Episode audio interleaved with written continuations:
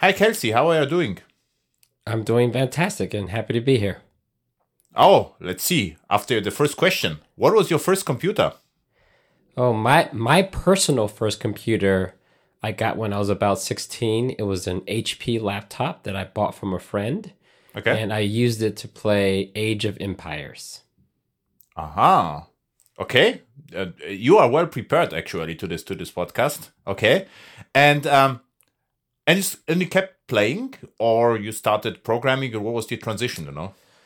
You know what? I didn't start programming or even had an idea of what programming was until probably the 11th grade. And mm-hmm. in the 11th grade, I was in a technology program for teenagers in high school. Mm-hmm. And one of the classes we had was programming our calculators using TI Basic. Okay. Right. And so my first program that I ever wrote was probably copying and pasting or typing in manually, trying to make a Pac Man or Snake game uh, on my calculator. And my okay. professional programming didn't start way later.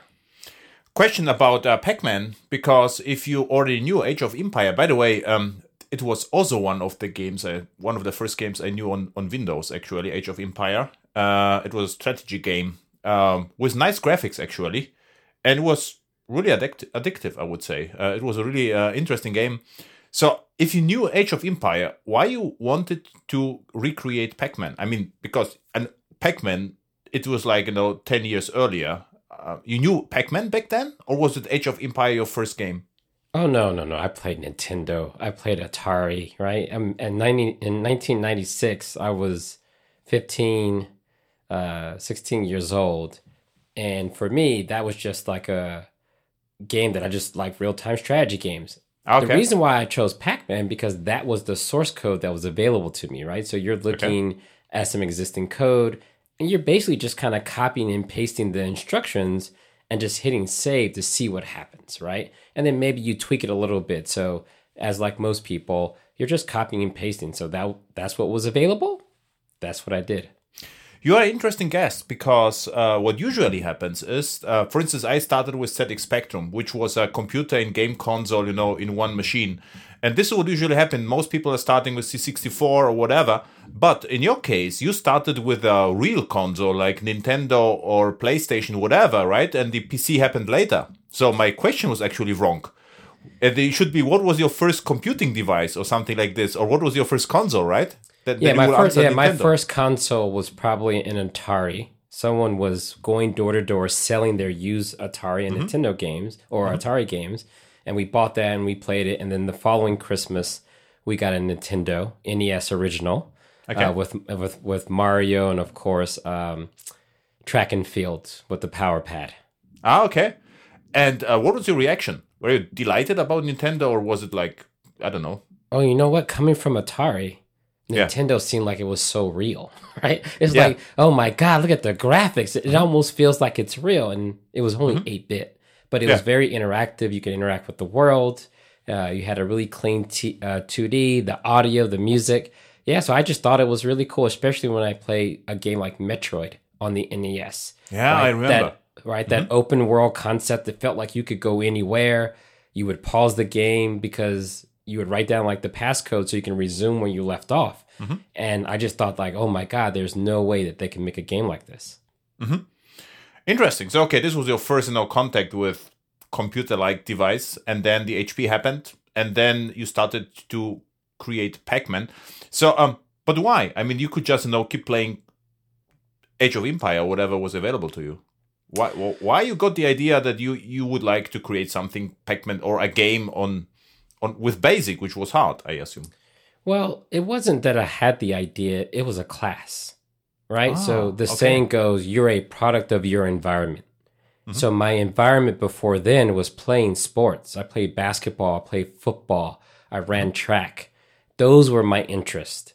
I was how, only how, how doing. were you in basketball and football? I was pretty you? good. I, I, played quarterback and cornerback in high school. Okay. I was I was a starter. I was pretty good. I never was very tall, so being five nine, there's only so far you can go. So even though my last name is Hightower, I'm only five nine. Okay. And in sports, it helps to be tall. Okay, but Spud so, Webb was also was was not that tall. You know Spud Webb?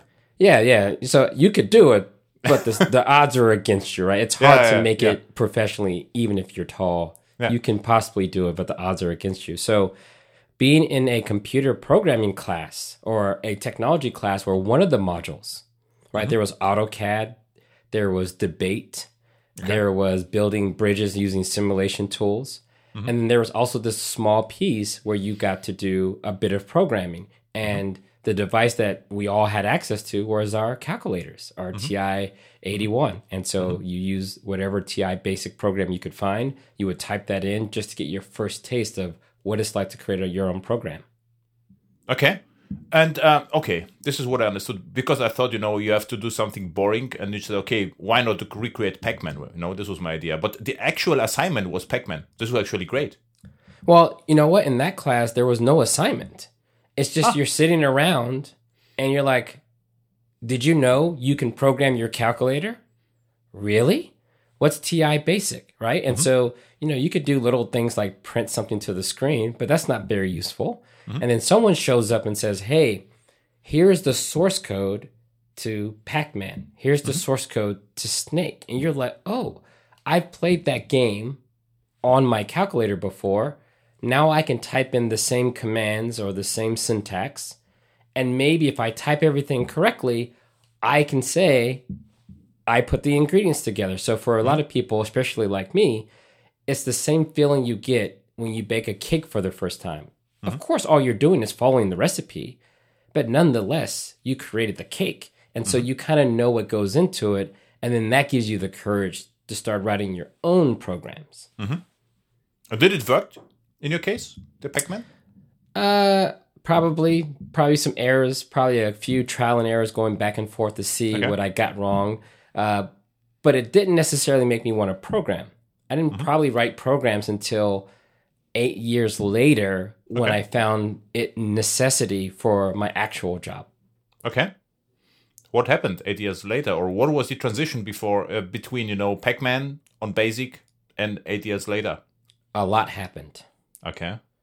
when I graduated high school, I realized college wasn't for me. Even in a state where college was roughly free for a public university, I grew up in Georgia. Mm-hmm. And so, if you graduated with a B average or above, you could go to any school, public school, that you could get into, and then mm-hmm. your tuition was covered. And after going to a few classes, I decided like, this isn't for me. So, I opened a computer store in my local city, which is like 20 minutes south of Atlanta Okay. and I would help people fix PCs. I would take on consulting jobs for companies that wanted me to run Cat 5 cable. And so in those cases, it was more like build PCs, set up the network, install and configure some programs. And then when I got a job for the first time, I worked in a Google data center as a contractor, mounting and racking PCs and automating them with the automation tools that Google had at the time. And maybe a few jobs later, I understood that system administration only got you so far. Mm-hmm. It was the people that could actually write scripts or mm-hmm. automate those tasks. And I would consider Bash a mm-hmm. programming language in my book. And it was the first time that I really started writing code in order to complete some task. Actually, Bash is a programming language, right? You can have nice functions. You can write if else. It, looks a little bit strange for me still, but if I spend a little bit more time, it's actually a great automation. Or I don't know whether it's great, but it is an automation language. I mean, there's always been a debate between scripting languages and general purpose programming languages, mm-hmm. right? So, in the scripting world, a lot of times we're just calling out to other programs, other binaries, feeding it data, getting data mm-hmm. back, parsing it, and chaining things together. So, mm-hmm. when I was learning, a lot of the Java people, a lot of the Python people were like, oh, that's a scripting language. That isn't a real programming language. Mm-hmm. And so there's always been this little bit of tension around scripting versus Yeah. application developers. But even with all the experience I have now, 20 years later, I definitely consider Bash a programming language and it has its own semantics and its own model.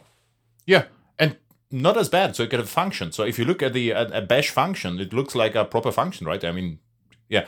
What's funny, what I remember at the beginning, I'm Java developer. You know, JavaScript. If you told someone you know JavaScript, you were out. It's like, you are crazy. You are not a developer. You're doing JavaScript, right? So JavaScript, Visual Basic. This was not, you know, a proper programming language. I remember back then. Um, Interesting. So you so you worked for Google cent- uh, for Google data centers. Also interesting, actually, to see it inside, right? So it was interesting job, I would say. At least the first days, I think. well, hard job. When that's your first experience in a data center, you tend to think all data centers look that way, and that is not the case, right? Yeah. Because Google data centers are well architected, well designed. They're hyper optimized for all mm-hmm. kind of things, heating and cooling, custom hardware. Mm-hmm. These are the things you don't necessarily see in the real world. So when I got a chance to work in web hosting mm-hmm. and walking into those data centers, definitely not the same, right? Yeah. In those data centers, you're just getting off the shelf components.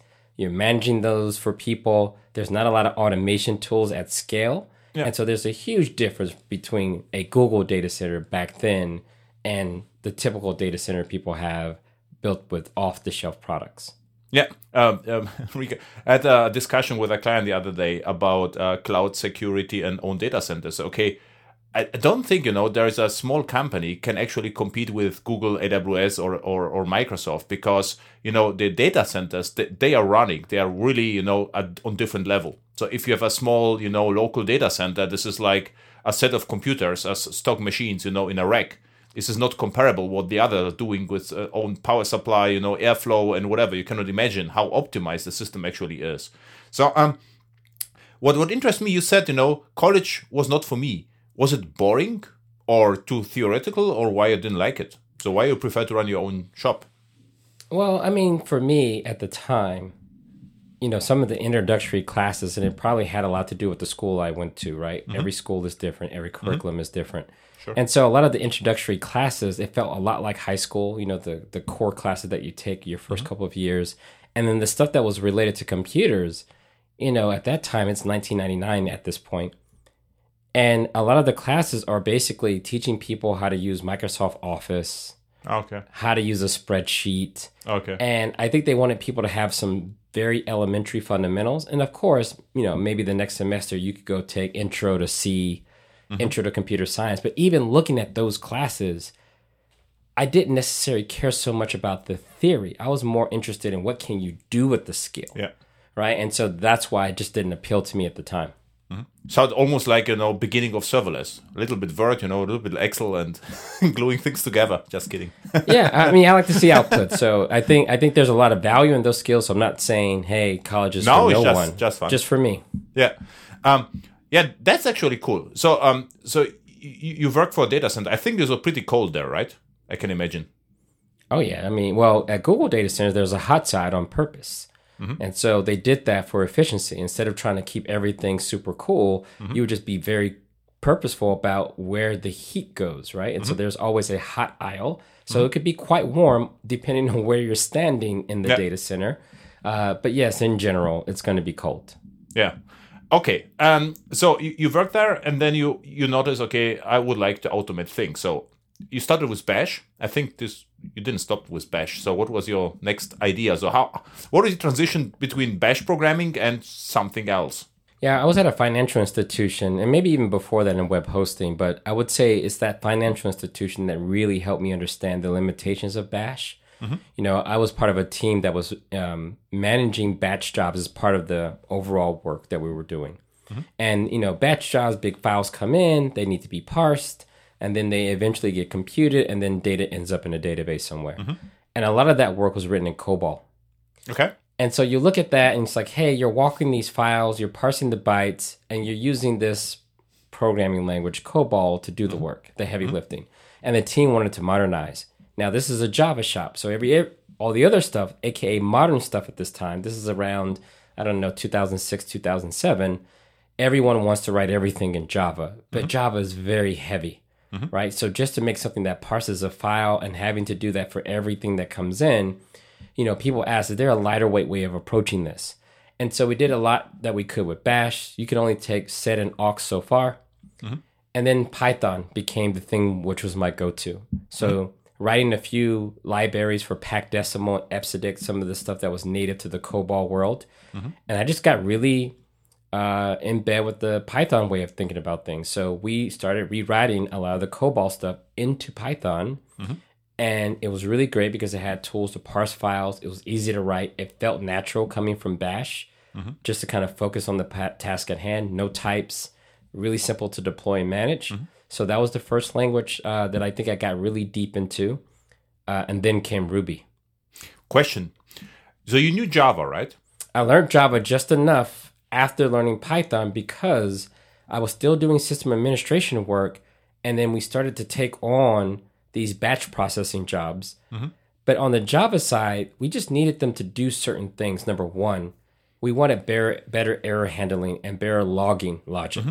Mm-hmm. We also wanted them to integrate with some of the infrastructure stuff, and no one had time to do it. So I learned Java at that time just so I could write that kind of code Okay. in the app stack. You know which version Java was back then? Uh, this was. I don't know what 5, I don't I I don't know what version of Java. I don't remember, but I do remember we were running a lot of JBoss, and this is before they went to the micro, you know, segmentations of making JBoss smaller. So lots of JBoss, lots of Spring framework, Okay. lots of XML. Java. Yep. Oh, tons love of XML, XML. right? I don't. I don't love XML at all. I don't. I don't wish it on anybody. I remember back then there was more XML than Spring actually. So it was a project where the XML configuration was longer than Java code. It's like you're all crazy. Um, uh, okay, interesting. So um, what's interest? I started actually with Java, and then came Python. And I you know, people ask, you know, look at Python, and I look at Python, and I really didn't like that because uh, what what really uh, you know the the formatting. I think this is this is just crazy. I, I don't like it. And um, it's interesting. You know, um, Ruby looks nicer, but Python for me it was ugly and somehow hacky. So I I, I preferred Bash actually more than Python. So it was interesting for you that you like Python from the beginning, or was it like you know the necessary evil? Yeah, it's more necessary evil because it was more about the ecosystem, Okay. the libraries, the framework. There was good documentation, books. Uh, there was just such a huge community around it. I mean, I started going to local meetups Mm-hmm. and just watching people give talks about the tech, and then also myself getting involved. Mm-hmm. And there's also an open source angle because mm-hmm. what I found is that when I had problems in the Python ecosystem, I could just contribute to make it better. So for me, I was really drawn equally to the community as I was to the ability just to get stuff done. You thought you can contribute something something meaningful. So was it the the because for me, I op, Java was also big in open source, but if I look at the source code, I say the others are really no smart. This is no way that I can contribute anything, which is really Yeah, you got to value. define. Yeah, you have to define meaningful, right? Because meaningful to me is, for example, I was using package managers, mm-hmm. uh, PyPy, Virtual mm-hmm. Env, mm-hmm. and they would have errors. And so when there was an issue, I would fix the issue and then submit the change upstream, Okay. Mainly just to fix my own problem. Yeah. And once I started contributing to these things, you know, the maintainers are like, hey, this is wonderful. I appreciate these contributions.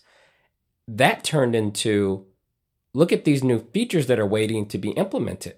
Mhm. Let me grab some of those as well. And so eventually I started spending a lot of time working on uh, there was a there was a project to start pushing virtual env and distutils into the core Python so you didn't have to add them later.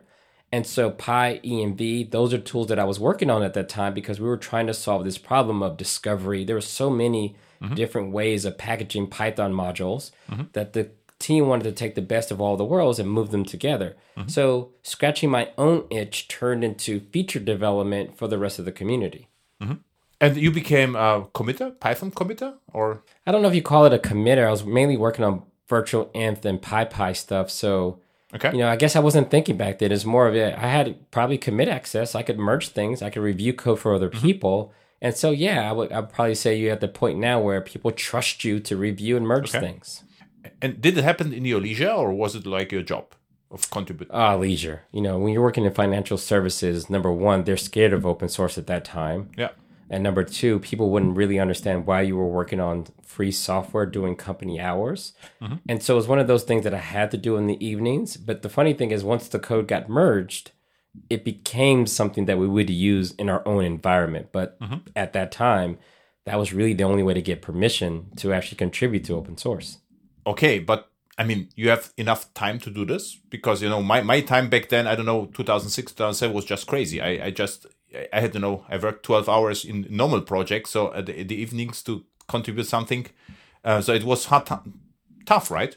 Yeah, but you got to remember at that time, I'm also maybe at year six of my kind of working career Okay. and I understood the value of getting new skills and Okay. how much money I would make when I did it. You know, there was times where I would double my salary Okay. between one job or another. So working in the evening to me, and remember, I'm coming from a world of athletes or athletics. Mhm. And so in that world, you have to practice outside of practice.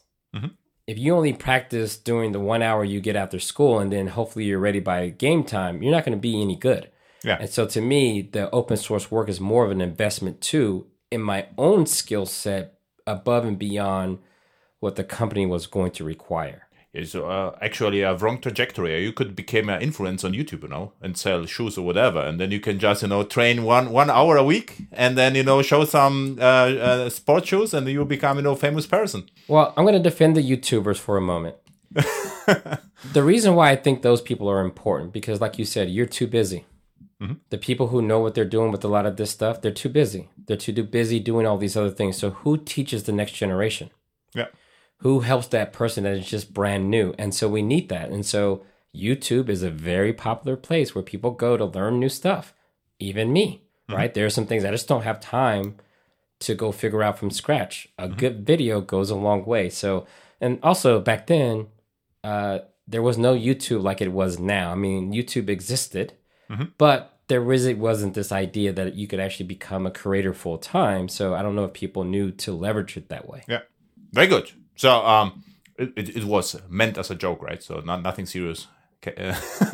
um, okay. So what what happened then? So um, you spent some time, you know, in the financial institution. Institution. You uh, you learned Python, so you became, I would say, pretty good with Python. So if you could contribute, so were you the Pythonista, or were you already, you know, were you able to write Pythonic code? So you got, you know, the idea how what is no a nice Python way to write. Yeah. Yeah, actually, that's the one thing I think I did appreciate about the Python community. Mm-hmm. They had their own style guide. Yes, it was awkward. Tabs and spaces can mm-hmm. dictate how the app actually runs, but you submerge in that culture and you learn why it's the way it is. Mm-hmm. Um, I also learned where things like list comprehensions came from. So then you would go study Haskell to kind of see the the take that Haskell had on functional programming, and so it kind of opened my eyes just beyond the tech as a tool Mm-hmm. but tech is an engineering culture and philosophy. Mm-hmm. And so, yeah, I bought into all of that.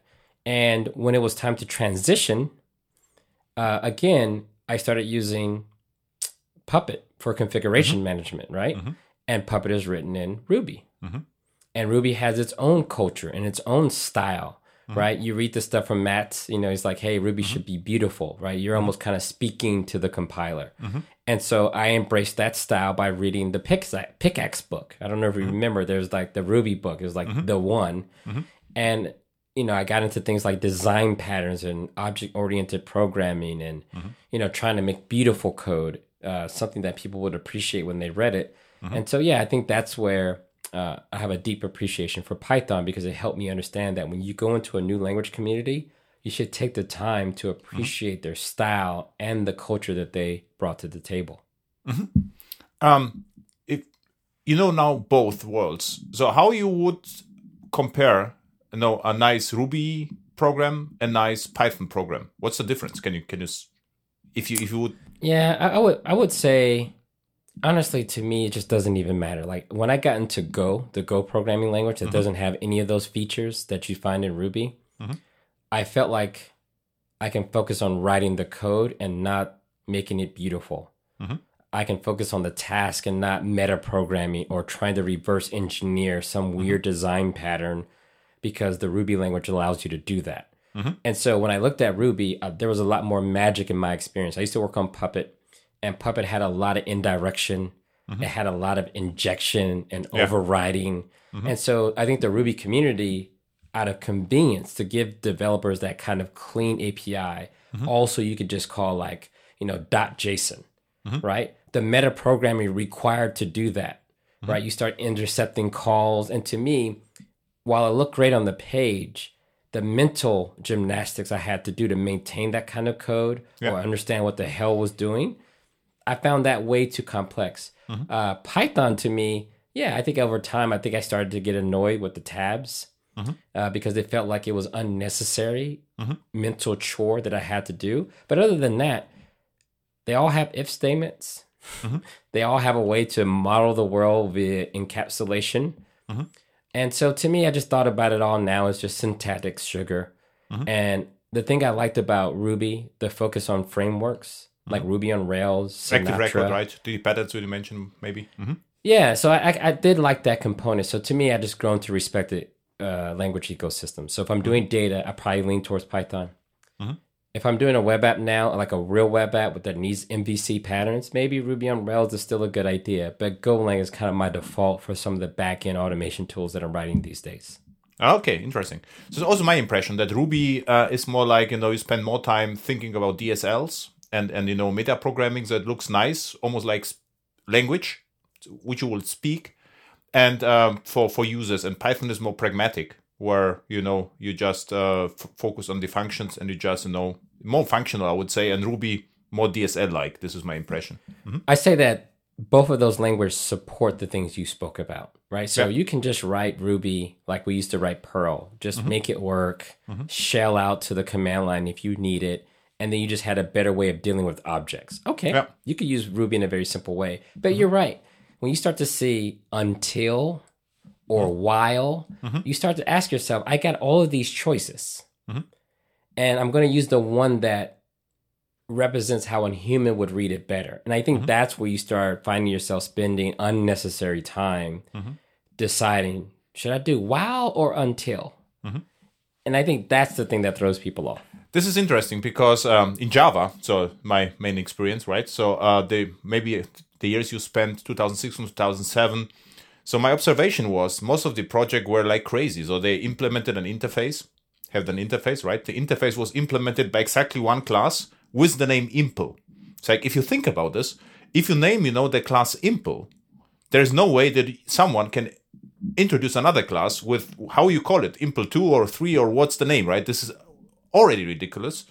And then they say, okay, now to be really flexible, we specify in the XML how everything ties together. So, you know, the class was loaded at runtime. And I was in projects and thought, look, we have now, you know, five years experience. Just take a look at Git or whatever, a subversion back then, you know, in the history. There was not even one use case where we replaced the implementation. It was always that way. So, and uh, what's interesting right now, all Java projects like look completely different. I'm in large Java projects without a single interface. You know, just Java class, and, and no one cares because if you write simple code, you can very easily maintain it later, replace it, no magic, no patterns, nothing. What you are saying about Ruby and Python, this the same happens in Java. And and now we can talk about it, but even two years earlier, so people say, "Oh, you're writing monolithic code or whatever." It's like, yeah, but who cares? If it's simple, everyone understands it.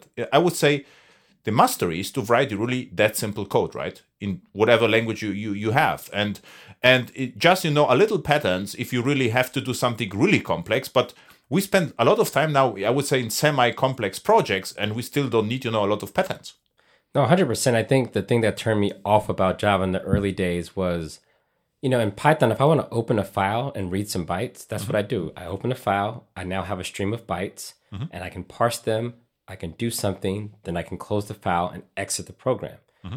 But you're right, in the in the in the Java community, it's like, no, no, no, no, no, no, no. There should be a file type, an implementation. The file could be coming from a stream, it be come from a file. I was like, I don't know, man. I just need to read Yeah, exactly. file at this path. And I think that's when I was introduced to like what they call plain old Java, where people just say, just write simple Java, Yeah. use it as is, and don't overthink it. Yeah. Now in Java, you have files dot read all bytes, and you're done.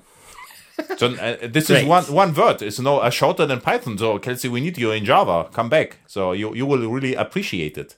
No, I've seen some new stuff with the, the Java world, and I'm glad that they have converged around everything doesn't need all of that ceremony. And maybe just one day people can actually write Java using something like Vim and not a full blown. IDE.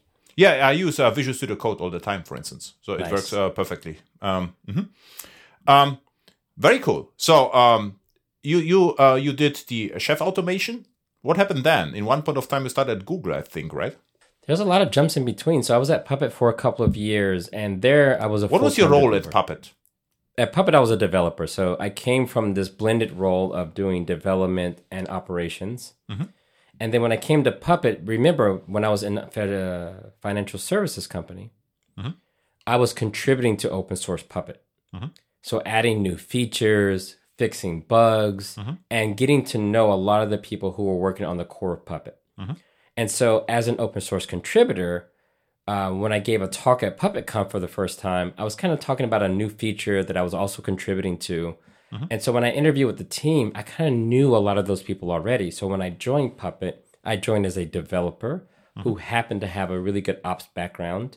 And so, I worked on some of the new features like building a package manager for Puppet so we can have native module integrations, kind of like Ruby gems, mm-hmm. but specifically for Puppet code um, and just building other things like that. And so there was this time where it was all about Ruby, mm-hmm. extending the Puppet ecosystem, and also learning a lot about the performance drawbacks of Ruby, mm-hmm. right? Having these kind of global locks, you really can't do a lot of things. So we actually started to move a lot of stuff to running Ruby stuff on top of the JVM. Mm-hmm. Um, that got us only so far, but then Go came out, containers came out. And so that's when I really mentally started shifting towards can we rewrite some parts of Puppet and Go? Mm-hmm. No one was really on board with that. So I actually left Puppet and went to a smaller company where I was a director, VP of engineering. And there we were able to just start adopting some of these new tools. And also, I continued my open source contributions, but this mm-hmm. time to the Go community. Okay. And what you did at the company with the also So after Puppet, I go to this small company called Monsoon Commerce right outside of Portland, not too far from the Puppet office. And that team uh, was really running like these back end services for their pricing engine. So if you're selling things like books and you want to sell it in the Amazon marketplace, uh, you could use their software to number one, get your inventory into the Amazon catalog. Number two, do real time pricing. Mm-hmm. In order to do that, we had a lot of backend services that were written in Python, a lot of Java, and just starting to experiment with things like Node.js. But the biggest problem we had there, though, was the Amazon build to support all of that. I mm-hmm. mean, we had hundreds and hundreds of instances, largely due to unoptimized Java. I don't want to blame it on the JVM, but when you don't optimize it and you're using big, heavy frameworks just for basic REST API calls and just mm-hmm. pulling data from like Amazon APIs and storing somewhere else, you can do that way more efficiently. And so that's where I introduced Golang and also started to contribute a lot more to the Go ecosystem. Tools like Terraform, uh, even open source my own project called ConfD, which was written in Go, and it was a replacement for Puppet because I didn't think we needed a full blown configuration management system. We just needed a small bit of config management. So I built a tool to help us do that. Uh, what what's the name of the tool again? It's called ConfD. It's still online. It became pretty popular. You know, when when you think about configuration management, it does all of these things. You put an agent on the server, and it tries to manage installing packages and all these other things. And coming from the Ruby community, it was very interesting because in the Ruby community, we tend to separate the tools. We use things like config management for like config files, database connections, you name it. But then for orchestration, we use tools like Capistrano back then. Mm-hmm. And those were just much better at application lifecycle management than config management tools were. And mm-hmm. so when I went to the new company, I was like, look, we're just installing stuff on a bunch of VMs. We can actually do that in a much easier way. So the only thing that's left is we need a way to manage the configuration files. We don't mm-hmm. need all the other stuff. And so I wrote ConfD to be able to give you the ability just to focus on the application configuration and leave installation to another tool. So what you did is it just generated on the fly the configuration, right? Depending like a template language for like a Helm chart, something like that? Yeah, so something very similar. So back then I was using the Go templating modules mm-hmm. to allow you to kind of express, and this is very similar to what we used to do in the Ruby world with ERB templates mm-hmm. when I was working at Puppet. That was the foundation for the Puppet file resource. Mm-hmm. So I used the Go templating language, and then I introduced a bunch of the helper functions, right? So Go really lets you introduce custom functions. Mm-hmm. And so ConfD became a thing that could watch different backends like etcd mm-hmm. or some other key value store. Mm-hmm. And then I had a I used TOML as the configuration language. So you as a developer would say, I need these files. Those files would map to templates, and I care about these key value pairs. So at runtime, I could run just once. So if you're just doing something one shot, or I could just run in daemon mode where I watch those key value stores, batch up the key value pairs, and then regenerate the templates and the files, put them in the right place, the right permissions, and then restart the application if necessary. So it was just a little bit of functionality you needed to get you the configuration management stuff that you were getting from those other tools. Yeah, uh, I did even with Java something uh, very basic is envsubst, I think, right? This is like uh, you know you know it, so you can just replace you know envsubst is just a command in in shell, I think, envsubst. And uh, what it just does, you can substitute, you know, a placeholder with environment entry. So very simplistic way for for it's just that. It's nothing else, you know. And um, in, so what it seems like in, the, in that company, you run EC2 virtual machines, right? EC2 machines. And this is Yeah, why, back then the deployment model was basically using a bunch of um, EC2 instances yeah, under auto scaling groups attached to a load balancer. So for each of our Yeah. services, they were just small pools of EC2 VMs, right? So Docker had just come out, and we were kind of exploring it. But at that time, it was just easier just to use Terraform, create your instance groups, put it behind a load balancer, and you just had little islands of services. funny because you say you know you introduce uh, Go to save money, and um, I submitted a talk somewhere uh, um, how to save uh, money with uh, Java in the cloud, but uh, with serverless mode, you know. Because interesting, if you if you build um, uh, lambdas or functions, for instance, and uh, Java program runs all the time, becomes faster and faster. And usually in all clouds environments, you have to buy CPU with memory. So memory is less an issue. And if you need one core, you get a lot of memory, and um, and then it runs pretty good. So, um, but back then, if you're running on EC2 machines, it's completely different because you know even a, a little bit larger EC2 machine costs you a lot of money. So you have uh, th- th- that. This is a complete different story. So it's in- i- interesting how what I tell in cloud is actually I call it you know cost-driven architectures. In cloud, really doesn't matter how nice your you know your architecture is, your modules, whatever. It it should be cheap. Otherwise, it will die. Right. So uh, and this is um, also you know profiling in the cloud. We are not profiling you know our CPUs. We're profiling the bill. So you get the invoice. We look at the invoice and say, hey, look, this is too expensive. Now we have to optimize this, and uh, and this is this changes completely the conversation. You know, all the esoteric conversations, decoupling, loose coupling, whatever. No one cares. No, I think that's and I think that's how it should have always been. But you know, my Yeah. time in the enterprise, you just had access to these large servers Exactly. all by yourself. So yeah, it was no problem if you just Yeah. 64 core box and it's just one app Yeah. with a bunch of threads running. No Yeah. one thought about it until there became a cost premium for doing that. Yeah, and um, it was actually before you you you you you, um, you mentioned AppStick and Host on the host systems. They were actually able to see how much you know CPU cycles a query really takes, and they, they always know the old you know uh, host guys told me always you know you with the Java stuff, no one knows what you are consuming, and we can tell exactly you know uh, how well our system is running. And now, funny enough, now in the cloud we have almost the same what host did, you know, uh, 30 years ago. So it's interesting. We can always learn, you know, from the past. And um, yeah, okay, cool, cool stuff you did with Go. And and you like Go from the beginning? I mean, I, I can I can imagine, no, if if, if you are a, a Pythonista and then how it's called Ruby, Rubyist, uh, and, and uh, Ruby Tonic, uh, a, a, a Ruby um, um, uh, fanboy, and then Go happened. It was like a shock, no? Yeah, but I think it matches my my maturity curve, right? First, Okay. you're really excited about the language, you're excited about the community. Look at all these cool patterns, look at all this cool stuff you can do. But after a while, I just like I just need to write the software. Okay. And ideally, I want to do it by writing as little code as possible. Okay. I think there was a point in time too where I was just really fascinated with just learning C, mm-hmm. learning a little bit of assembly, just so I can understand it, understand what was happening behind the scenes. And the thing I liked about C, not the memory management, but how simple it looked. Mm-hmm. Right? You just write simple code. Most of it looked very procedural. Mm-hmm. Um, so easy things felt like it was easy to do, especially if you understood how to make syscalls and interact with the various libraries. But when Go came around, it felt like C, mm-hmm. right? If this, do that thing, and mm-hmm. just write your code in a procedural way. Mm-hmm. And then the ability to have things like channels.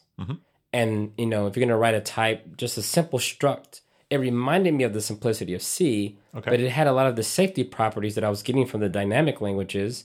and it wasn't as noisy as Java was, right? If you just wanted to, you know, instantiate a variable, you didn't have to mention its type. Go would do type inference for you. So at that point, I was just like, great, I can now write code like I used to write when I was doing just Bash. Mm-hmm. Keep it very simple. But then it turned out it was fast. Mm-hmm. I can like do cross compiles. I can target Windows by writing from my Mac, a single binary, so it made the deployment process much mm-hmm. easier. I wasn't worried about what version of Python or Ruby is on the other side. You know, I had to have all these gem dependency files that I would have to ship around. Mm-hmm. That was gone. Mm-hmm. Everything was in that Go binary. I can trust that it was going to actually work. And then the benefits of having the threading model mm-hmm. just be a part of the standard library. So you import the HTTP server, and as a request comes in, your code looks very procedural, right? You just write a function, you register that function with a handler, and then behind the scenes, it's doing all the concurrency things that were very hard in the other languages or damn near impossible because they had global lock interpreters where you can only do one thing at a time and then you had to do all this multi processing stuff. So when I looked at Go, I was just like, this is everything I need to build backend services, APIs, and command line tools. Exactly. Um, I was uh, I had a chats with Go developers, and they told me that Go is really good for CLI. Why? Why it is so good for CLI? What what what makes you know Go a perfect language to build CLI tools? Well, I think the context of a CLI tool, mm-hmm. typically you're not doing multiple things at a time. Typically, right? Sometimes you may do a backend call to mm-hmm. a remote API and you have to wait mm-hmm. for the results. But the interaction that a normal person has with a command line tool, you tend to start up fast. It needs to be very easy to install, right? And mm-hmm. if it's very easy to install and it's fast, and the UX, the initial experience of like just go get this binary and run it, mm-hmm. you've already beat that part. Mm-hmm. The second piece is when you look at like function main, right? You just do function main, print, you know, log.printf. I'm starting the command. You need very simple flags. Import the flag package out of the standard library, parse a few flags, and then just write code like you normally would. If you do need to call out to another command, the os.exec package, pretty straightforward. You exec a command, comes back, you can open up a stream, mm-hmm. you can just call wait, and then mm-hmm. all your code looks very procedural. Okay. But you also have a very pa- powerful language for serialization. So the JSON is built into the language by default. So it just feels Okay. like you can stick with the standard library and build very powerful command line tools. This is cool because in Java we don't have it. So there's an external, no, we use JSONB, but there's an external jar. Having this in the language is cool. But actually, you remember Scala? Yep. So um, what I remember is uh, Java was uh, supposed to die because Scala introduced uh, XML support in, in Scala. And everyone said, okay, why Java doesn't do this? And, and, and, and I would say it was a very good idea not to do this in Java. So um, this could be also a problem, right? Because if let's say Toml or whatever becomes more uh, more popular, then Go gets you know trouble with the JSON support, right? Well, the good thing is though is one thing that I liked about the Go standard library. They had interfaces for everything. So first they would have an encoding interface, right? So whatever the encoding was, you would just have an encoder and a decoder. Those very simple interface. And in the standard library, there's JSON, there's XML, Oh, and Oh, there's okay. other encodings for doing things like TLS and those various encodings. So those came out of the box. But let's say you wanted to add your own encoder. Mm-hmm. Well, it was really easy. You would just build your own encoder and then implement the interface, and you didn't have to do such tight coupling. You can mm-hmm. just implement the methods. You mm-hmm. had to make no reference to the actual thing on the other side. And so then when people would import your library, they can just call encode and decode, and now you got support for new. Almost Java interface, right? Yeah, but it's it's it's so so loosely defined. For example, let's say I'm unaware of the implementation. I don't even have to import it. I can just say on my struct, just implement the two methods, and I'm done. Yeah. Um, what um, you're right. This this would be not a problem because Go could you know ship a new version with a default encoder for whatever. This is more interesting because in Java we of course can do you know whatever we, but having an external library, uh, always a little bit suspicious. Okay, you know you have to maintain it and version it, and this is always a problem. So I'm I'm I, I try to avoid any external dependencies. And if something ships with the language is great. If something is external, I'm a little bit suspicious. Um, well, one thing I think the Go team did really well was mm-hmm. make it very easy for even third parties to feel very first class. Mm-hmm. right? The module system in Go, typically, most people are just using GitHub and tags on Git repos. Mm-hmm. So Git is a native part of the Go kind of build system, so it knows how to fetch these dependencies. We also have what we call the X repository. Are you now Go Go evangelist? By the way, No. job? No. Okay, very good because uh, this is really you know honest opinions are cool. If you if Yeah, you yeah. I mean, I, I, I, I'll use the right language when the time comes. I think for me though, like choosing it in the ecosystem was because everything felt first. It felt like we learned a lot from all the other languages. Yeah. It wasn't like Go just thought of all this stuff themselves, right? People who worked on it worked on the hotspot compiler. They mm-hmm. worked on all these other things, mm-hmm. Smalltalk in the previous languages that came before. It just felt like Go was embracing the modern world. We need a big standard library. We should have things like concurrency built in by default, cross compiling. Mm-hmm. Oh my God, it's just built into the tooling. Yeah. And so I think a lot of those things is what we were all hoping that a new language would bring to the table. Okay. So you saved a lot of money for the company just uh, replacing Java with Go, right? Oh yeah, and we reduced a lot of instance sizes, and also the team. The number of people who can now write backend services increased. You didn't have to think about learning all of Java. I, I think it took some people on my team a couple of weeks. Mhm. I mean, first they looked at the Go syntax and like, is this it? Mhm. Where's the classes? Where's the inheritance? Where's all this other stuff? Like, there is none. Mhm. Just write what seems like is procedural code. Mhm. So you just got to embrace it. And then the number of people who could do that, even the people coming from .NET, were able to start to write Go code for the backend APIs and then switch back to .NET for their other development. Kelsey, I will I will cut this part out. You know, it, it should be not to you know uh, because I'm Java fanboy. Just kidding. very cool. What what happened after the after this? So the nice thing is, once I had all that time in production with Go and some of the new things, after having that open source project, I was also communi- uh, committing to tools like Packer and Terraform. Okay. Right, HashiCorp also was born in the world of Go. So Mitchell Hashimoto, he wrote uh, Vagrant in Ruby. So lots of infrastructure tools were written in Ruby back then. But then Go started to take over. So Docker is written in Go, Terraform, Packer, various tools from HashiCorp are written in Go. So I'm all in at this point. And my next job ended up being at CoreOS. And so coming to CoreOS, you know, everything was about containers. They had their own Linux distribution that was focused on containers. They built tools like etcd. And so at that point, I really started to understand a lot of the theory of computer science. So before being in a system administrator, you kind of break things, you fix things that are broken, Mhm. And then use tools to automate things that you know how to do. Mhm. Then working at a product company like Puppet Labs, I understand feature development and mm-hmm. customer feedback and building enterprise product that you sell to people. Going to that smaller company, how to remembering how to leverage all of that stuff in production is very different than just building new stuff, selling it to people. Mm-hmm. Using in production is a whole different thing. Mm-hmm. So coming to CoreOS, CoreOS is like, hey, we want to implement Raft, right? So there's a new white paper to talk about consensus protocols and mm-hmm. something simpler, more simple than Paxos, mm-hmm. something that you found in some of the old distributed mm-hmm. systems. And so here's CoreOS on the cutting edge. They're going to have an operating system, a Linux distribution that's focused only on running containers. Everything else is going to be read only, no support for Puppet, Chef, or Ansible, just containers. So Docker is installed by default. And we're going to realize that the world is clustered now. We're not just going to do a single machine. We need an easy way to distribute configuration across multiple nodes. And mm-hmm. remember, I had just built an open source project called ConfD, mm-hmm. and it was built with etcd as a backend. Mm-hmm. And so I was thinking about this world as well. And so what they were doing is taking a lot of the Google stuff from white papers and giving people an implementation in the open source world. And so I became really interested in distributed systems, key value stores, operating systems.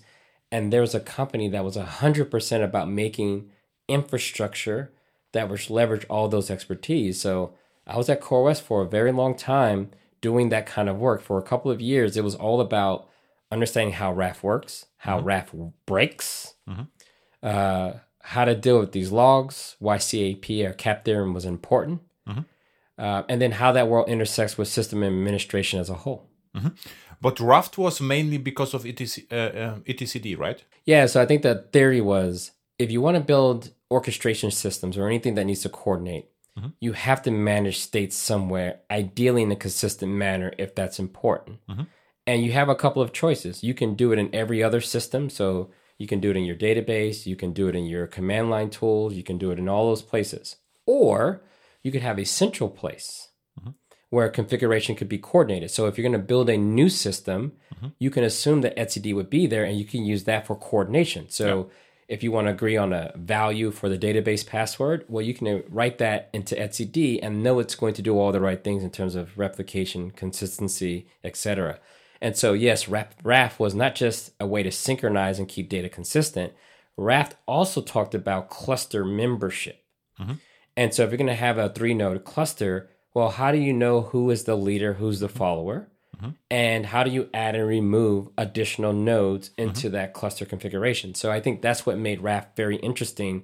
It, it accounted for the other things you had to do when dealing and replicating data. And the story behind Raft is also interesting because some. I think there was like someone who read Paxos, tried to understand, and wrote another paper, which became Raft, right? So the, the story itself is, is really really interesting. Yeah, I think there's a college student. You know, he was doing his, I believe it's his PhD, mm-hmm. And yeah, that story lines up. This guy, I think his last name may have been Diego. Maybe that's his first name. Mm-hmm. And Diego said, "Hey, he just wanted to write a um, consensus protocol that the average person could actually understand mm-hmm. and implement." Mm-hmm.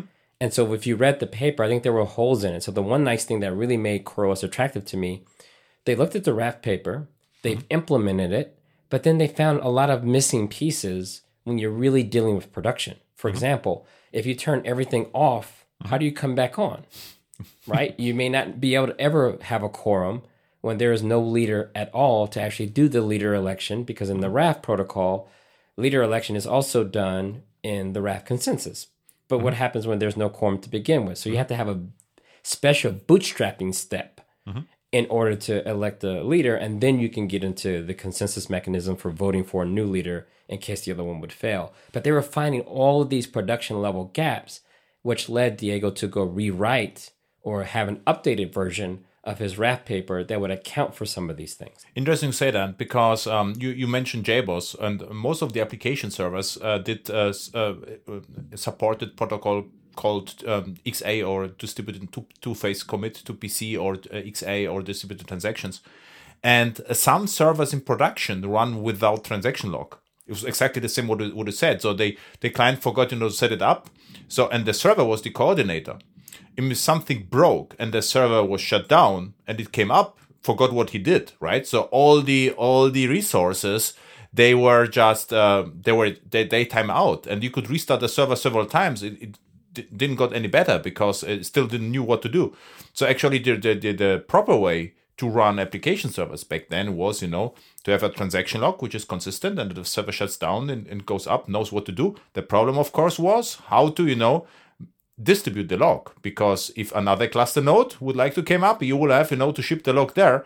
So this is why we never used actually two-phase commit in, in proper systems because it was not usable. And of course, there are lots of, you know, corner cases as well.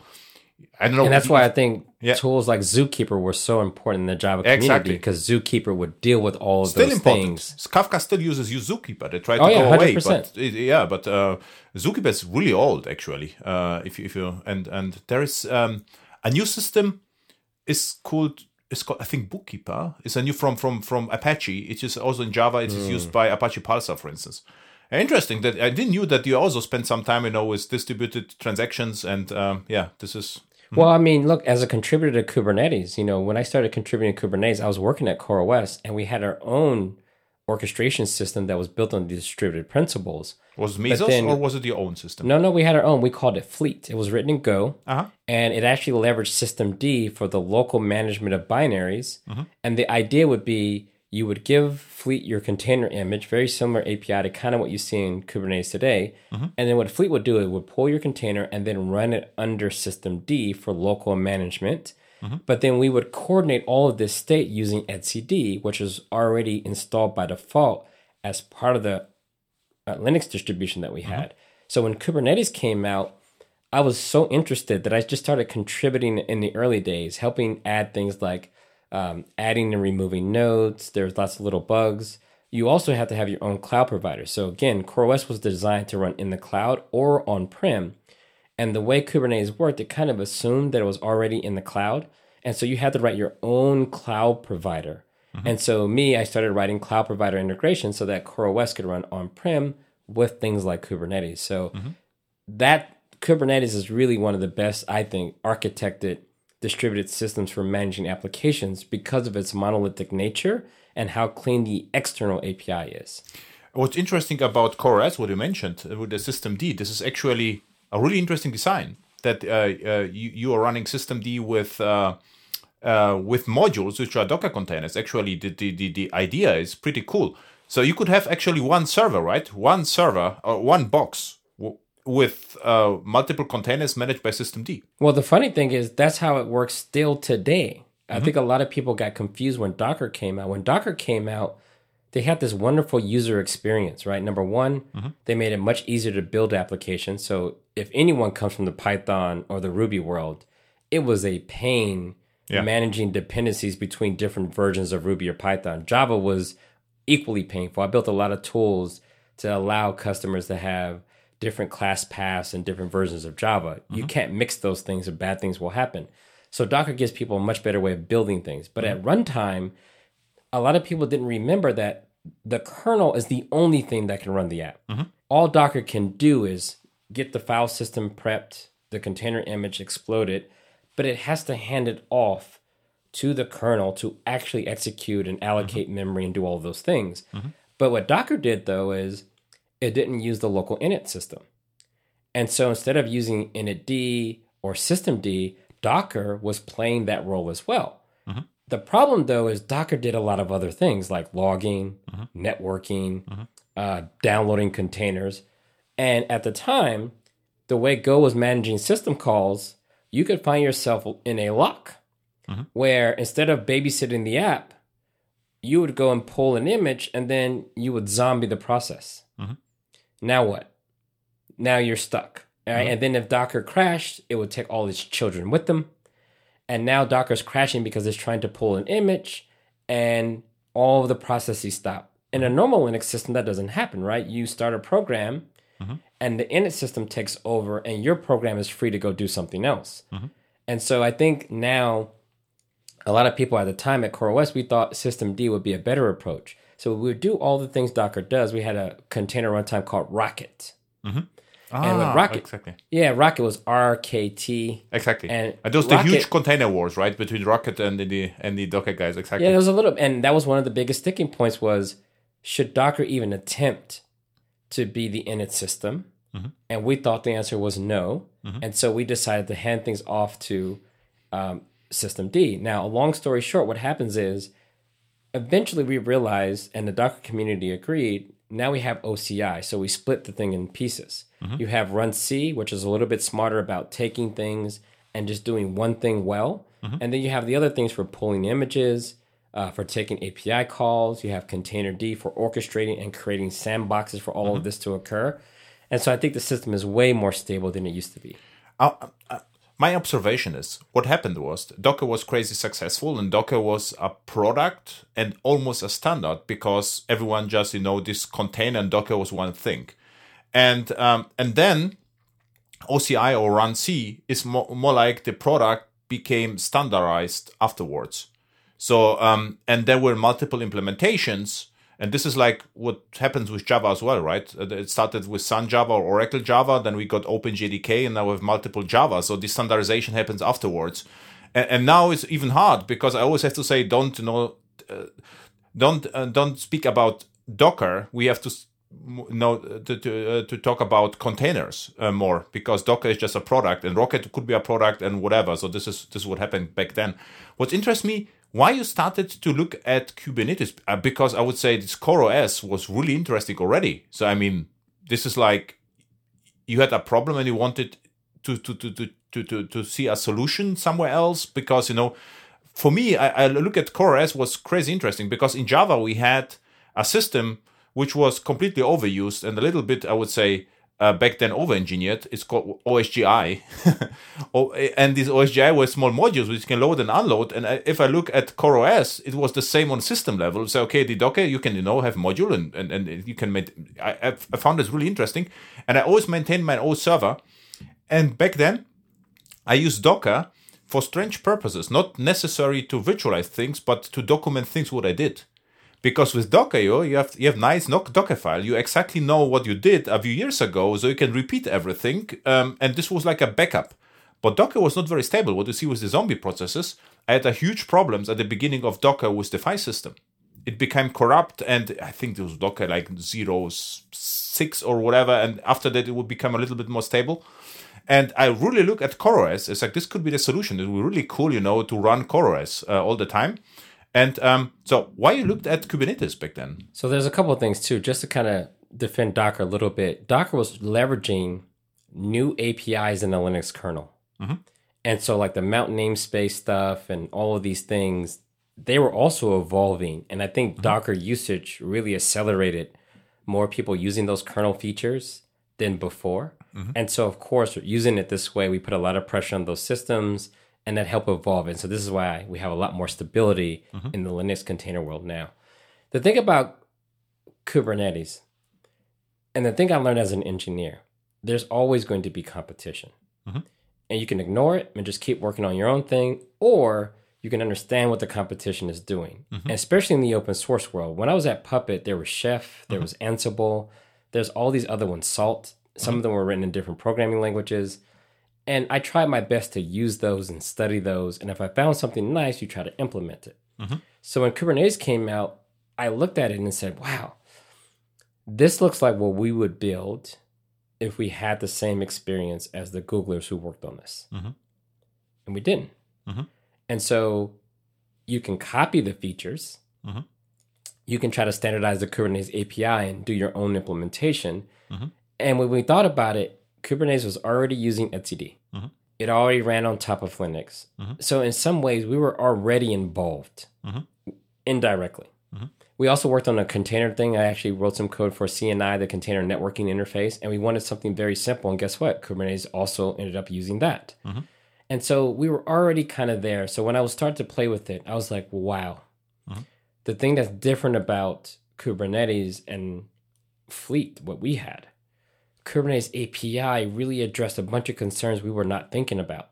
Mm-hmm. Like a real application is going to be composed of multiple container images, kind of like I remember even when I ran JBoss, sometimes we would put Nginx in front, even on the local server, to handle some of the things that JBoss didn't do well, yeah. mm-hmm. right? Or to like manage SSL certificates better mm-hmm. than going through that whole Java interface. That mm-hmm. was not fun dealing with the local yeah. SSL store. Yeah. So we always, I always knew that a logical application was always made of multiple binaries. Mm-hmm. And so when you looked at the Kubernetes API, the concept of a pod, mm-hmm. so you can actually articulate I need these binaries to go together. Mm-hmm. And I also need these file system things to be together. Mm-hmm. Oh, and here's how my app does health checks. And these are the config files that I need. So when I saw how complete the API was, I was like, this is the right pattern. And the other thing that they did well that a lot of people underappreciate when HTTP became super popular, right? There were lots of custom protocols, as you know. When HTTP got really popular, people started to build not just web pages, we started building RESTful APIs, mm-hmm. right? Like mm-hmm. put, post, get, delete. And the Kubernetes API looks very similar in terms of its utility outside of the core system. Mm-hmm. And so you have this way of describing infrastructure in a declarative way. Mm-hmm. And we've always had that in some ways with all the configuration management tools, but Kubernetes did something super unique. Number one, it coordinated state through etcd by default. Mm-hmm. Second, it had the status field. Mm-hmm. And that status field helped you understand that yes, you have an inst- instantiation of this object. Mm-hmm. But in most programming domains, it's hard to capture the actual state that it's in. Like in Puppet, you create a module that says, I want this database at this version. That's all you had. If you mm-hmm. wanted any other data, you would have to get it out of band and reconcile the 2 mm-hmm. Kubernetes combined those two pieces. So when you looked at the status field, mm-hmm. you knew if the container was waiting on a config file. Mm-hmm. So you can keep the declarative thing clean mm-hmm. and then put the arbitrary data into this status field. Mm-hmm. And so the type of systems we could build, we also enabled these extensions. So I just thought Kubernetes was going to be its design mm-hmm. was way better than ours would probably ever evolve into. Mm-hmm. And so I I was hedging. Not that CoreOS is on board day one, But you know, they're open source company, so they didn't mind me contributing to open source. Mm-hmm. But I think there was a part of you know eventually I did start to talk about it in public, doing keynotes and meetups because I was so excited to show the things that I was working on. Mm-hmm. And then eventually we kind of felt it. This is mm-hmm. CoreOS plus Kubernetes is better than CoreOS alone. And so we became a Kubernetes company. And then uh, CoreOS was bought by Red Hat, I think, right? They got bought by Red Hat, and but before then, I left to go to work at Google Cloud because I felt like all the technologies at the time I was so interested in. There was this natural relationship. Sure. I love Golang.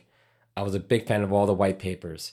I was contributing to Kubernetes, and just like that move from financial services to Puppet Labs, it felt like that jump again because I was already working in the space, and man, was cloud taking off.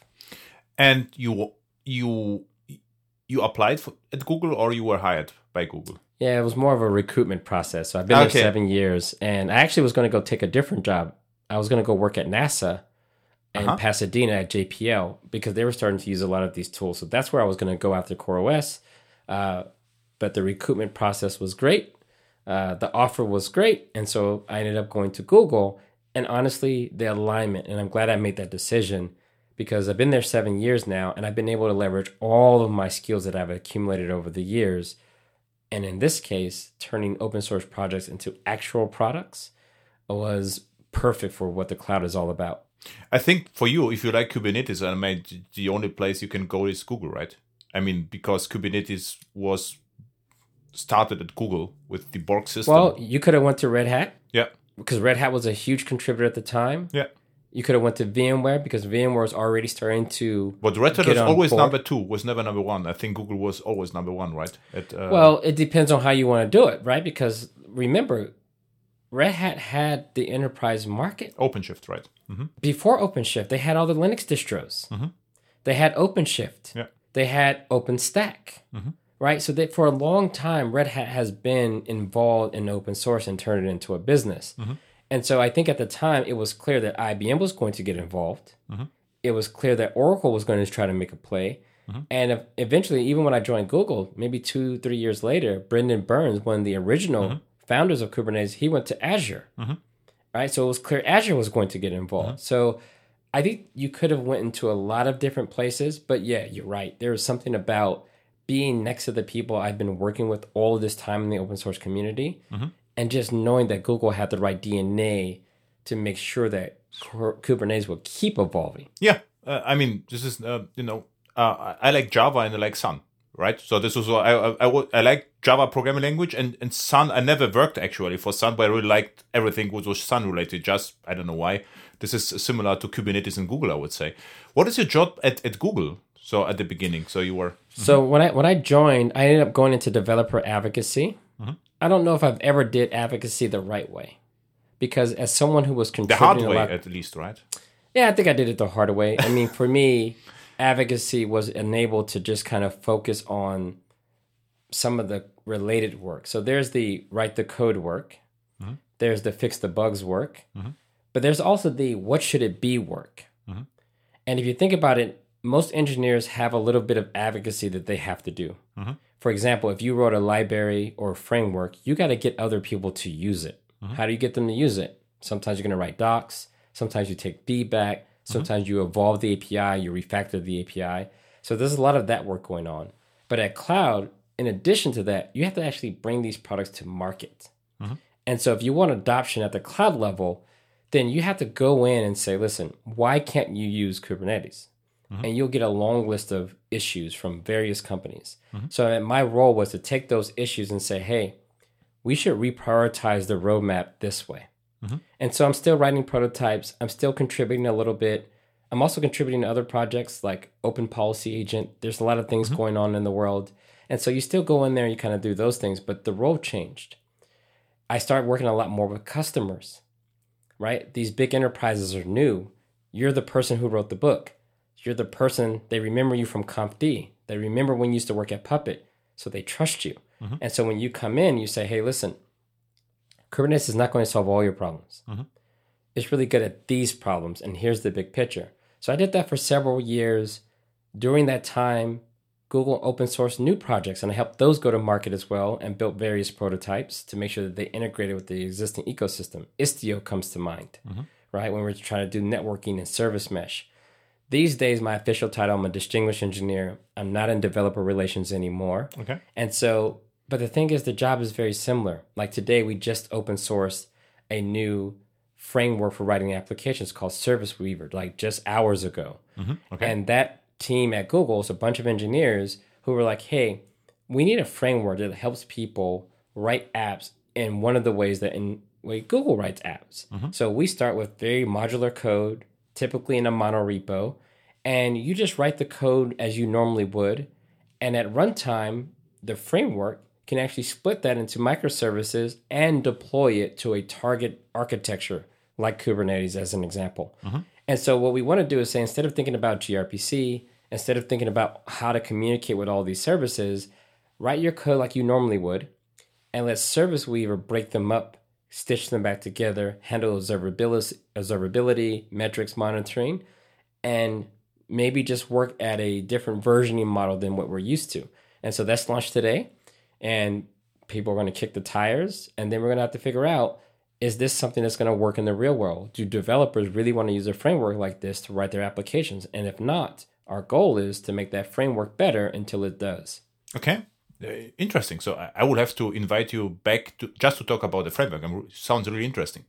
But um, why I invited you because um, you're the Kubernetes guy, and my observation is the following. And you can interrupt me and correct me at any time. So um, so Google open source you know Kubernetes and Kubernetes because developers like Google became very very popular, and uh, and Google, I mean Kubernetes is I, Google is home of Kubernetes, I would say, uh, right? If you run on GCP, I would say Kubernetes is really well integrated to the GCP cloud platform.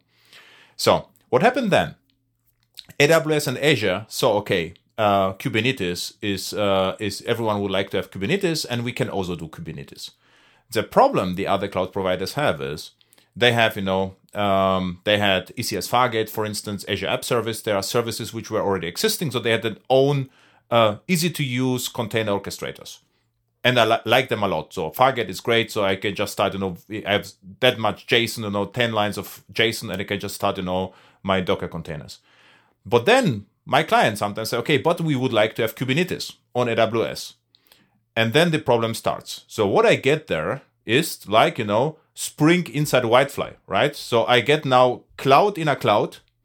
And I say, why are doing this? Because I have to, you know, now I have Kubernetes is complete cloud, uh, AWS is complete cloud, and now I have, you know, to to to to maintain my IAM users and Kubernetes users, keep them in sync. I have to start with CDK and AWS, and then you know switch to CDK for Kubernetes, and and this is just craziness on earth. So uh, why you would like to have Kubernetes at all? For me, it doesn't make any sense. But if I go to Google, and for me, the Kubernetes is just a container orchestration service by Google. It happens to be Kubernetes. I don't care. I just like know to ship the application. This is basically it. So um, and I wanted to know: is this the right observation that you know Kubernetes on premise is the way to go? I, I mean, you cannot just run multiple containers with Docker Compose in one point of time. I mean, you cannot you know maintain the port well enough. So you have to do have something like Kubernetes. Um, I would say the best would be not run plain Kubernetes, pick a distribution, OpenShift Rancher to get the patches because you, your time should be spent, you know, with business logic and not maintaining Kubernetes. But on cloud providers where they have own orchestration um, and Docker orchestration solution, Kubernetes is maybe not that appealing. I would say. Well, so think about how you make your own technology decisions today. Mm-hmm. You typically don't wait till you pick a cloud provider before you start using the framework. You pick a framework that works for you, right? You're, you're in your local laptop, mm-hmm. you download a framework, maybe you pick the one that everyone else is using, mm-hmm. the best support, you heard good things about it, or you used it before. So there's something about familiarity. Like you've been using Java for a very long time. My guess is you know and you have your preferred frameworks. And so if you want to do something and it doesn't work locally, I'm pretty sure you're not going to probably use it. You'd be like, no, no, no, no. If it, I need to test it locally first, like even Yeah. just on your laptop. Yeah. So if you think about the way people think about platforms, when cloud first started, what did it do? It used the most familiar thing, which was mm-hmm. a VM. Mm-hmm. from the days of VMware, lots of on-prem ideas, and the cloud just gave APIs to automate and manage that stuff. And then we get the parallel movement with things like Heroku, right, where we say, let's just focus on the app. It- as a cloud provider, though, you have a problem. Just like we have in the programming world. In the programming world, we have the standard library. And depending on how big your standard library is, like this is all people need. We uh-huh. have JSON, we have XML, we have HTTP server. What else do you need? Uh-huh. People's like, we don't want to do HTML. We want to do gRPC uh-huh. or we want to do raw TCP. And so eventually the standard library either gets bigger or third parties spin off another framework and then people have to combine it with the standard library. And that's the friction. Mm-hmm. Because if the open source framework doesn't stay in tune with the standard library, mm-hmm. bad things can happen. Mm-hmm. Okay? Cloud is very similar. Cloud, we started with just very basic IaaS, load balancer, storage, VMs, and we're finished. You start getting tens and tens of thousands of customers. This company wants a different abstraction. Which one do they want? They want the one they like. So even if you have your own, because remember before Kubernetes we had App Engine, right? We Still had a way around. Still around. yeah, still around. Mm-hmm. And so, but Kubernetes is popular. It has a really nice workload API. Mm-hmm. The community is growing. It eliminates a lot of external tools. So instead of just using VMs with Puppet, Chef, Ansible, Terraform, mm-hmm. Kubernetes is like, look, just focus on describing the app deployment, and we will take care of the rest of the stuff. And a lot of people looked at that on prem. If you're in infrastructure world, you probably tried it on your laptop with Minikube, mm-hmm. and you said, "Wow, this is an evolution on the way we manage services today." Mm-hmm. Now it's time to go to the cloud. What are you going to ask for? Mm-hmm. Just like you as a developer, you're going to say, "Hey, I know you have ECS, I know you have Lambda, but my app, my knowledge works good on Kubernetes. I would like to see Kubernetes." And let's be fair, Kubernetes actually did some things that ECS on Amazon did not do, Mm-hmm. like having pods, multiple applications, Yeah. describing the health checks, volume management. So there were some features that you could only get when using Kubernetes. So of course those other things have closed the gap in some ways, no problem. But I think this is why you start to see this momentum. And once you kind of get this momentum, mm-hmm. when other people say, "Hey, I want to go to the cloud, how would you manage your distributed system?" I don't know. I've used Kubernetes. So now all of the knowledge, all the conversation starts to rally behind Kubernetes. The mm-hmm. same was true of Linux. Mm-hmm. Why not just use FreeBSD? Why not use Solaris? Why not use AIX? I think once Linux came out, Linux became more accessible. Mm-hmm. You can just run it locally. And if you got your skills with Linux, you want it in a cloud as well. So I think that's what happened is it was more of an evolution. And as a cloud provider, you're in the business of providing services. So if people don't like ECS, then and they want Kubernetes and they're willing to pay for it, then you're going to add Kubernetes as an option. um, it, what I meant is something different. So uh, for me, on AWS, I would pick. Uh, I will. I I will. I will pick. Um, pick uh, um, ECS Fargate, for instance. On and and if I really would like to have Kubernetes, I will go to Google Cloud. Because All the, the reason is uh, what I meant is because in Google Cloud, Kubernetes is managed native service. It is you know without paying for the control plane. It is already there. But if I go to different cloud, I have you know to set up my own Kubernetes. Well, look, and Azure is pretty good too. Uh, I'm going to Yeah. be fair. In Azure, Kubernetes is pretty integrated. I would agree. AWS is not as good. But why are people still doing it? They're still doing it because sometimes they're just forced to run in AWS Exactly. and they still like the Kubernetes abstraction. And so they're to them, it is cheaper mentally for them to deal with getting Kubernetes on par, at least enough of it, so that they can keep using their workflow that they use on GCP as well. my observation is from you know uh, Java world is often you know people say cloud native then Kubernetes, and uh, the architects say okay now you developer you have to run Kubernetes and they have no choice, but um, developers actually only would like to have Docker at least in the Java world. They don't think that far that you know we have clusters whatever they've they've write as Docker and they are done, and and who starts the Docker containers they don't care. So if you go to Google, you get very good experience. And I, I wouldn't just pick Kubernetes because I have nothing to do. I ship, you know, my my Docker files and they are running. So it's really nice experience. But I'm not interested, absolutely not interested in my projects to run my own Kubernetes cluster. You know, uh, watch the patches and patch the worker nodes. So this is for me is like Java.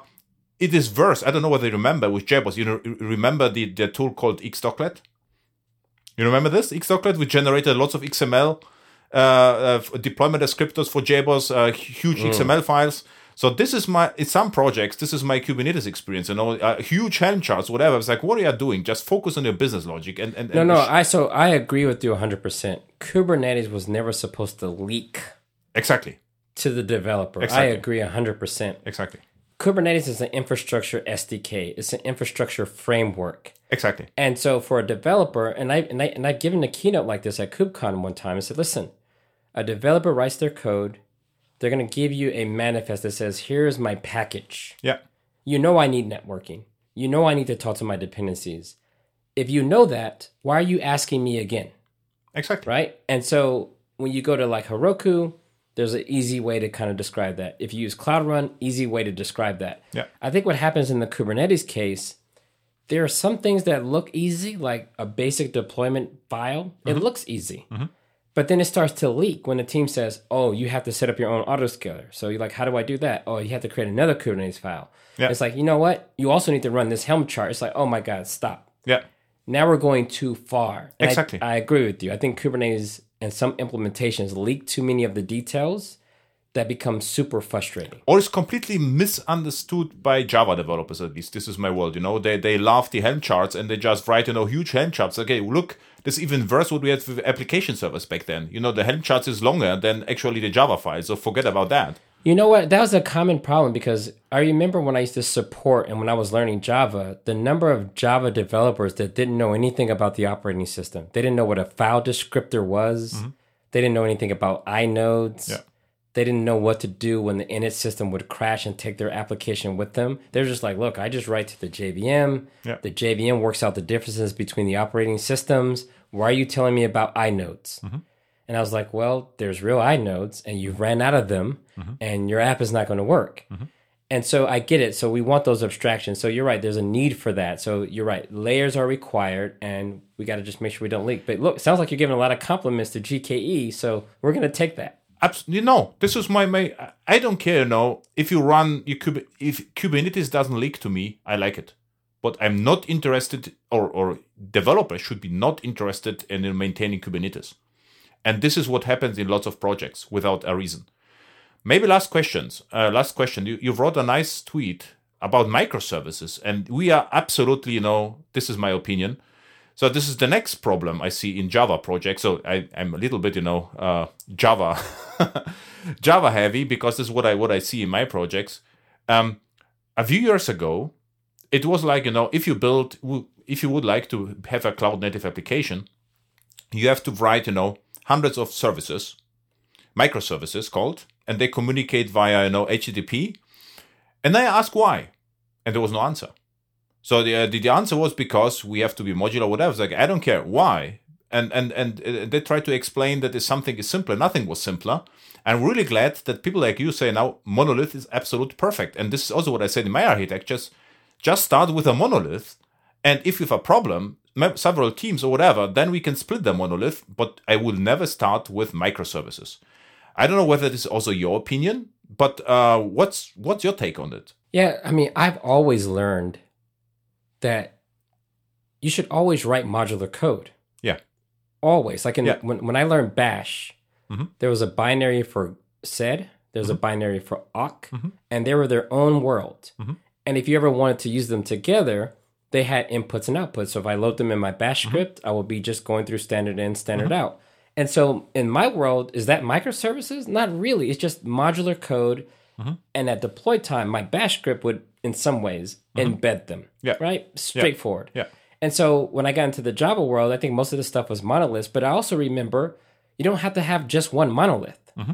You can have a monolith that handles all the different payments integrations, but exactly. then you may have a different monolith that handles the web front end stuff. Yeah, exactly. Th- that is fine. You can have multiple monoliths. I think the thing that went crazy for people was a lot of people didn't have the discipline to write code in a shared code base right? Especially when you start doing object oriented stuff, when people start reaching Yeah. and modifying, Yeah. you start creating spaghetti code. Yeah. To me, that was always a lack of discipline. So I think some people went to the extreme and said, hey, I'm just going to start over, Mm-hmm. get my own repository, maybe even copy and paste that Mm-hmm. code, but I know you can never violate my contract because now it's with HTTP, Mm-hmm. not with the source code. And so I can see value in people saying it's an extreme measure of uh, decoupling. Yeah. It's a very extreme Yeah. measure. And I think in the cases where you're a different company, that's the default. We all write different stuff Yeah, in different languages, but we don't call that microservices. So I think the microservices architecture it got oversold, and I think it was trying to solve a problem that had more to do with discipline Yeah. than technical challenges. So I kind of respect both paradigms, but I'm with you. If you write modular code, Yeah. Then you can pick whether it's microservices or a monolith or a mixture of each of them. It it shouldn't matter as much. So you're right. Starting with microservices day one, it tells me that you're probably going to make a big mess and you're going to build just a distributed monolith versus focusing on the app domain and making sure that the code is modular. We can decide how we import those modules later. Exactly. I got lots of um, contracts, you know, to uh, companies called me and say, "We help us with microservices.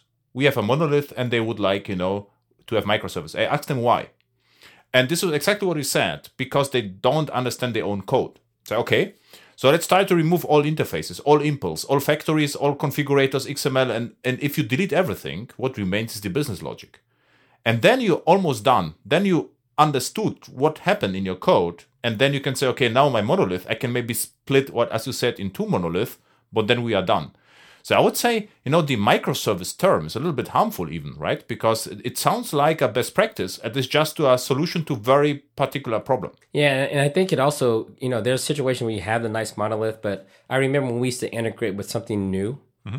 and let's say Java didn't have great libraries, and we mm-hmm. didn't want to write new libraries. I can see why people would say, "Hey, Sure. we have to go write, write this in a different service using that other programming language." Mm-hmm.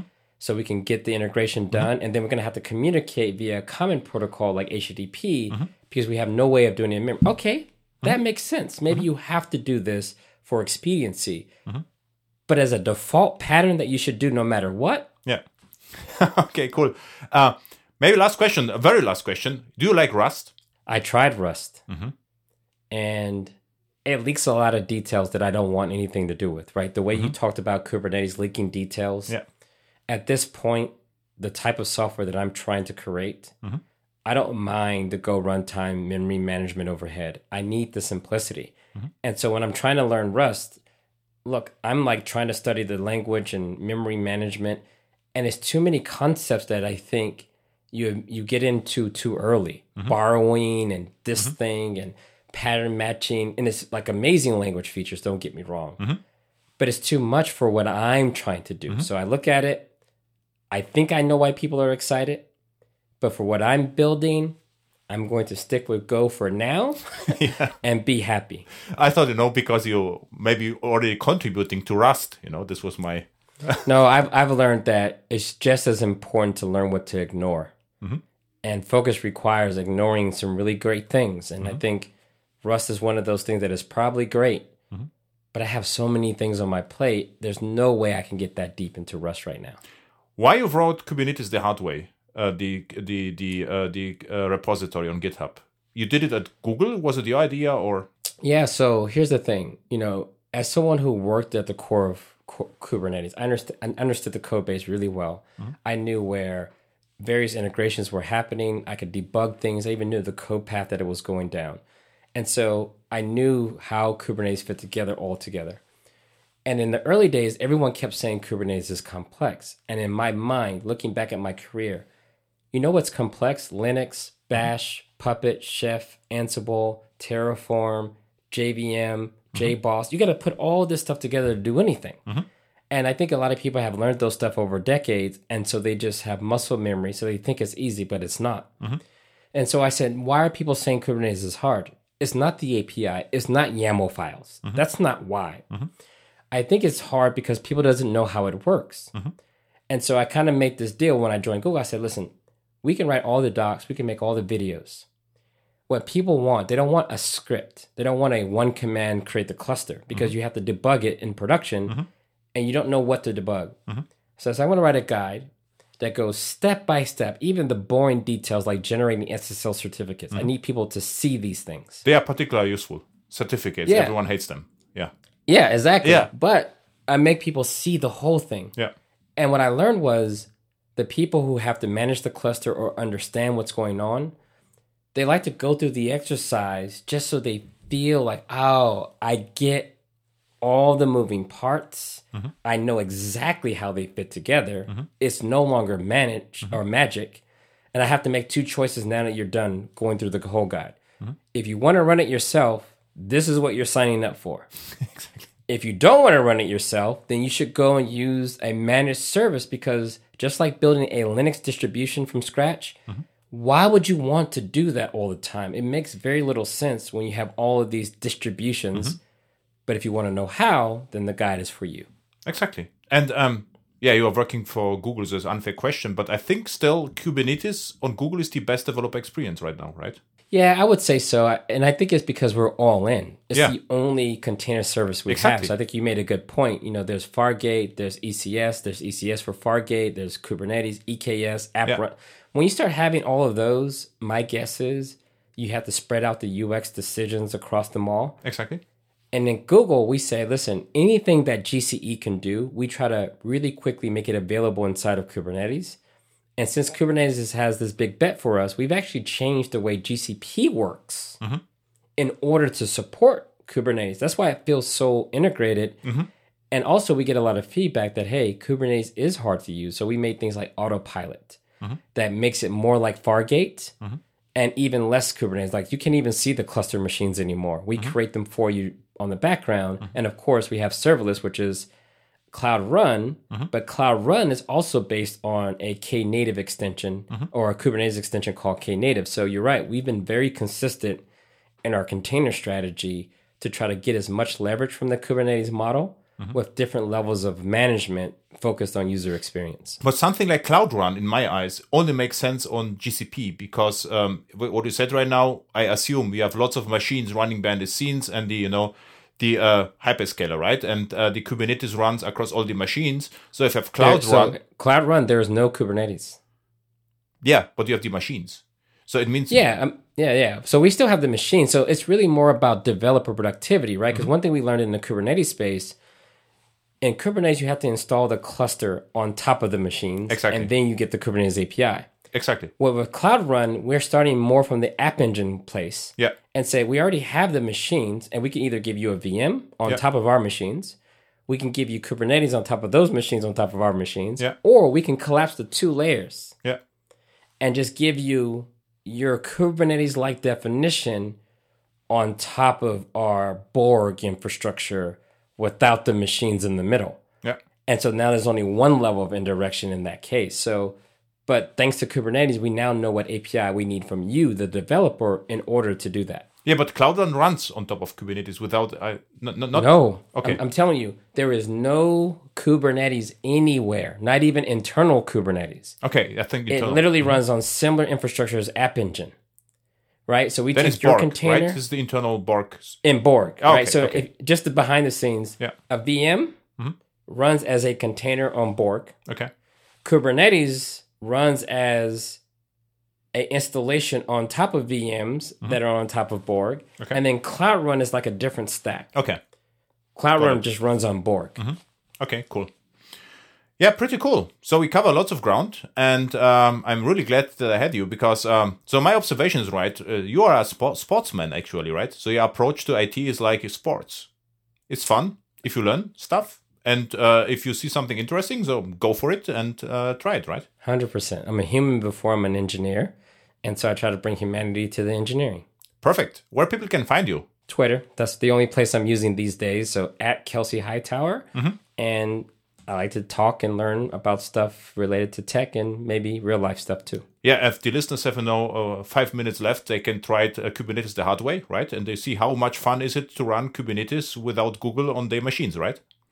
100%. Thank you a lot. awesome. Thanks for having me.